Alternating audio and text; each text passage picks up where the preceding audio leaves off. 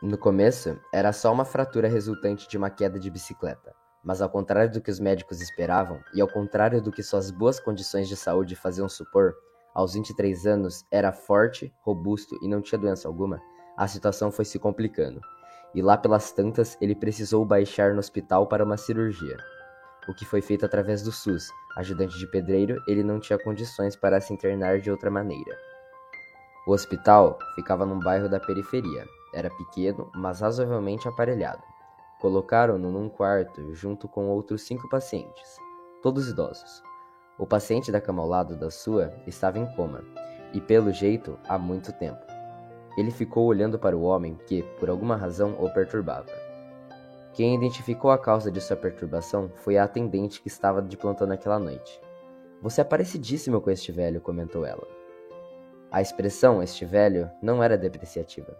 Como a própria atendente explicou, ninguém sabia quem era o homem. Ele tinha sido abandonado na porta do hospital anos antes.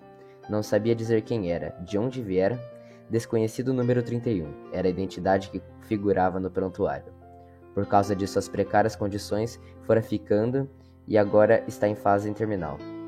A história impressionou profundamente o rapaz, sobretudo por causa de uma lembrança que, desde criança, o intrigava. Ele sabia que tinha um avô vivo.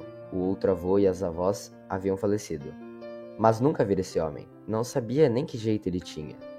Cada vez que perguntava aos pais, eles desconversavam.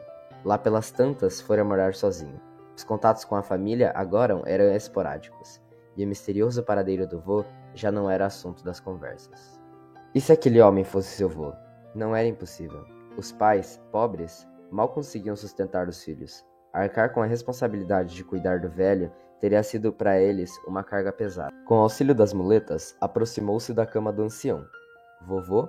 murmurou baixinha, e deu-se conta de que pela primeira vez estava usando aquela palavra. Esperou uns minutos, chamou de novo. Vovô?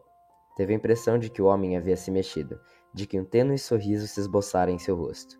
Ia tentar mais uma vez, mas neste momento a atendente entrou, dizendo que estava na hora de dormir. Ele voltou para a cama. No dia seguinte, os pais viriam visitá-lo e o mistério se esclareceria. O que faria se tal acontecesse? Para isso, ele tinha uma resposta. Se ofereceria para cuidar do recém-achado avô. Coisa difícil, mas daria um jeito. E pensando nisso, adormeceu. Quando acordou, eram sete da manhã. A cama ao lado estava vazia. O velho morreu, disse um outro paciente. Já levaram o corpo. Pouco depois chegaram os pais, Traziam laranjas, traziam até uma barrinha de chocolate. Expressaram a certeza de que, naquele hospital, o filho iria melhorar. O rapaz não disse nada. Não havia o que dizer. Como diz o Eclesiastes, há um tempo para lembrar e um tempo para esquecer. Durante muito tempo, eles lembraram o avô. Agora, chegara o tempo de esquecer.